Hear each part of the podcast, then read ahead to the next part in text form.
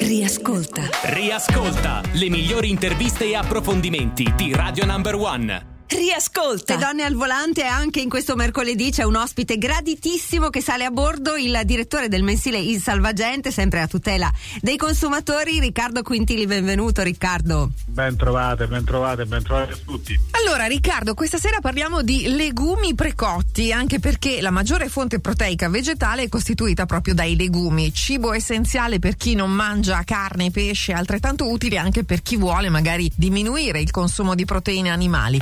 Voi avete considerato fagioli, lenticchie, piselli, tutta sta roba? E che cosa ne avete dedotto? Allora, diciamo che sono la base della dieta mediterranea, quindi dovremmo oh, utilizzarli più volte a settimana, poi ci si scontra ovviamente con i tempi, la preparazione, il, l'ammollo, tempi che non abbiamo più.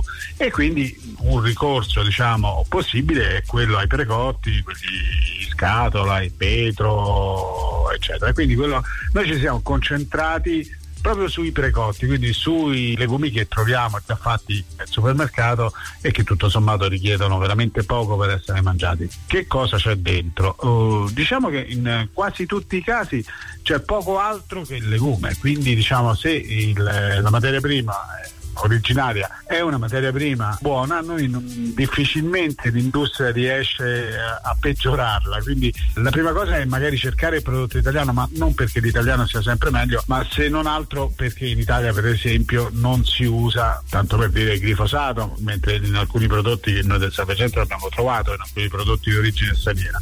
E così si riesce a portare in tavola questo alimento, che è un alimento che, ripeto, tutti i nutrizionisti ci dicono che dovremmo mangiare con maggiore frequenza eh, e senza diciamo grosse perdite di tempo. Quindi diciamo un buon quadro, sempre eh, ovviamente qui c'è la possibilità di scelta, alcune domande se volete comuni, per esempio cosa fare dell'acqua cui sono i fagioli, le lenticchie. Ah, ecco, bravo. Cosa ne facciamo? Se con un rapido e piccolo controllo, se non abbiamo molto sale in quelle confezioni, perché se c'è molto sale quell'acqua è certamente fin troppo carica di sali, ma quella è utilissima perché intanto è un addensante naturale, perché poi c'è stato diciamo, un contatto prolungato con i legumi, quindi ha dei sali minerali che in qualche modo vengono ceduti dal legume. Se facciamo una zuppa, quella per esempio è ottima per far diventare la zuppa meno liquida, più densa, quindi utilizziamola. Se invece c'è tanto sale è meglio sciacquare fagioli, piselli, lenticchie e diciamo rifarcelo da solo diciamo questo condimento. Certo Riccardo ci pare di capire che come dite nel titolo la comodità paga, cioè evitare di mettere 12 ore i fagioli in ammollo per poi cuocerli o comprarli comunque